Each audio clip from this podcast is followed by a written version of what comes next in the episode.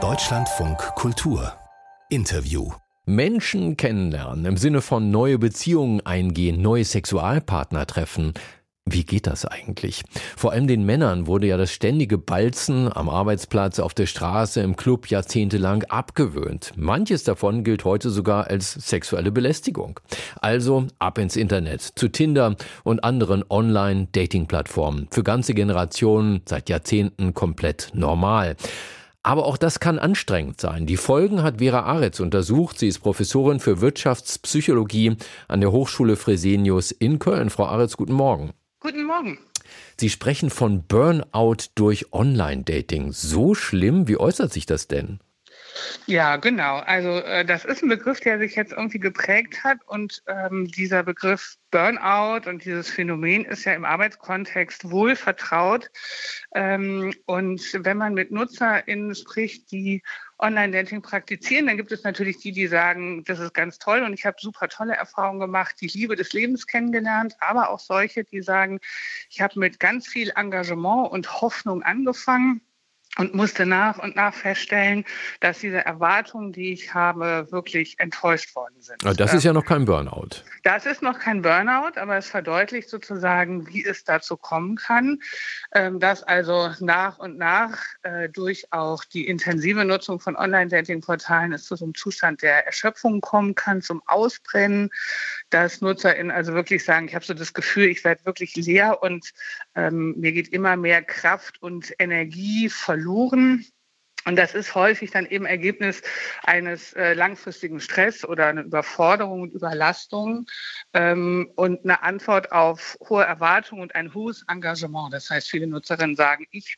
versuche sozusagen mein Glück zu maximieren. Ich äh, äh, melde mich parallel bei verschiedenen Plattformen an und äh, nutze diese Plattform wirklich äh, eine lange Zeit, jeden Tag eine Stunde locker. Und wenn dann sozusagen die erhofften Ergebnisse ausbleiben, dann kann es eben dazu führen, dass sich die Leute erschöpft fühlen, frustriert fühlen und mhm. dass zu diesem Dating-Burnout kommt. Wissen Sie denn, ob das vor allen Dingen diejenigen betrifft, die wenig erfolgreich sind beim Online-Dating oder auch diejenigen, die ganz, ganz viele Kontakte dadurch haben? Ja, ähm, wir haben uns das angeschaut, was es für unterschiedliche Gründe gibt. Ähm, und in der Tat ist ein Aspekt die Erfahrung, die man eben auf Dating-Plattformen äh, macht. Ähm, es gibt diejenigen, die sagen, es läuft äh, für mich super, aber auch die, die sagen, naja, nee, also ich habe ehrlicherweise wenig Erfolg. Und das führt auch dazu, dass ich immer mehr Selbstzweifel bekomme.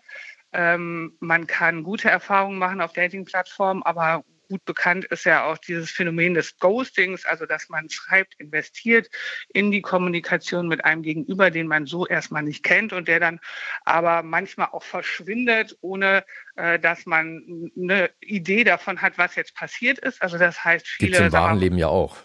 Gibt es im wahren Leben auch, aber ist natürlich sozusagen durch die Besonderheit des Internets und der Technologie und der Anonymität mhm. eben gerade im Online-Dating ein sehr weit verbreitetes Phänomen, was für Betroffene eben mit hohen Frustrationen einhergehen kann.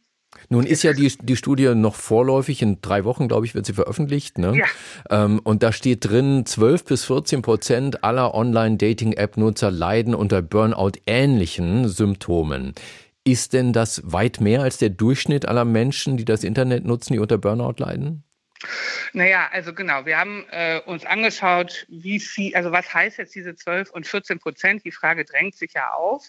Ähm, und wenn man äh, überlegt, äh, wie viel InternetnutzerInnen wir haben, dann kann man sozusagen hochrechnen, dass das schätzungsweise im Anteil von äh, drei Millionen Äh, Dating-NutzerInnen entspricht. Und das ist tatsächlich eine, eine Größe, finde ich, die diesem Phänomen auch eine gewisse Aufmerksamkeit ähm, schenken soll. Man sollte das nicht marginalisieren. Nee. Und, und viele Menschen fühlen sich eben auch in den Belastungen, denen sie ausgesetzt sind, auch dadurch sehr gewürdigt. Hat das denn vor allem wirklich mit dem Dating selbst zu tun, also mit dieser Aktivität des Online-Datings oder auch mit der Persönlichkeit der Nutzer? Also würden die womöglich auch bei anderen Freizeitaktivitäten eher in den Burnout Bereich geraten als andere? Also es gibt ähm, zwei, also es gibt eigentlich diese, diese drei Gründe. Das eine sind die Erfahrungen, die man macht. Das andere ist natürlich auch die Technologie, die äh, eben auch dazu verleitet, dass man ähm, sie intensiv nutzt, dass man Push-Nachrichten von den äh, Dating-Plattformen bekommt und immer wieder auch erinnert wird, ob man ein Match hat oder jemand einen geliked hat und dergleichen mehr. Ähm, es ist natürlich auch so, dass die Vielzahl an Profilen, die man da durchswipen kann, man weiß, dass NutzerInnen das teilweise in null Komma eins Sekunden entscheiden, gefällt mir oder gefällt mir nicht. Die Vielzahl an Optionen natürlich auch dazu führt, äh, dass man sich teilweise schlechter entscheid- äh, entscheiden kann, weil ähm, der nächste Partner, die nächste Partnerin ja auch nur so einen Klick weit entfernt scheint. Mhm. Und dann gibt es aber natürlich irgendwie auch noch so Risikofaktoren. Das heißt, ein, Gewinner, äh, ein geringerer Selbstwert. Also wenn man sich gerade irgendwie nicht so zufrieden mit sich selbst ist, dann ist man natürlich anfälliger, dass einem diese Frustrationen und negativen Erfahrungen auch zusetzen. Und was raten Sie, Frau Aretz, kurz zum Schluss? Einfach mal Digital Detox abmelden von allen Plattformen, dann geht es einem wieder besser? Zum Beispiel, genau, also dass man äh, sich entlastet, dass man ähm, Erholungsphasen ähm, einholt, dass man auch tatsächlich versucht, zeitlich äh, sich zu begrenzen und zu beschränken, ähm, was die Anzahl der Portale anbelangt, aber auch was die Kontakte anbelangt, mit denen man auf diesen Dating-Portalen schreibt. Manchmal ist tatsächlich weniger mehr und es ist, glaube ich, wichtig, sich nochmal zu verdeutlichen, dass natürlich die digitale Welt toll ist und man da ganz viele positive Erfahrungen machen kann, aber echte Begegnungen zufriedener sind und häufig auch ehrlicher. Zum Phänomen Online-Dating-Burnout Vera Aretz, Professorin für Wirtschaftspsychologie an der Hochschule Fresenius in Köln. Frau Aretz, danke für das Gespräch im Deutschlandfunk Kultur. Danke Ihnen. Danke.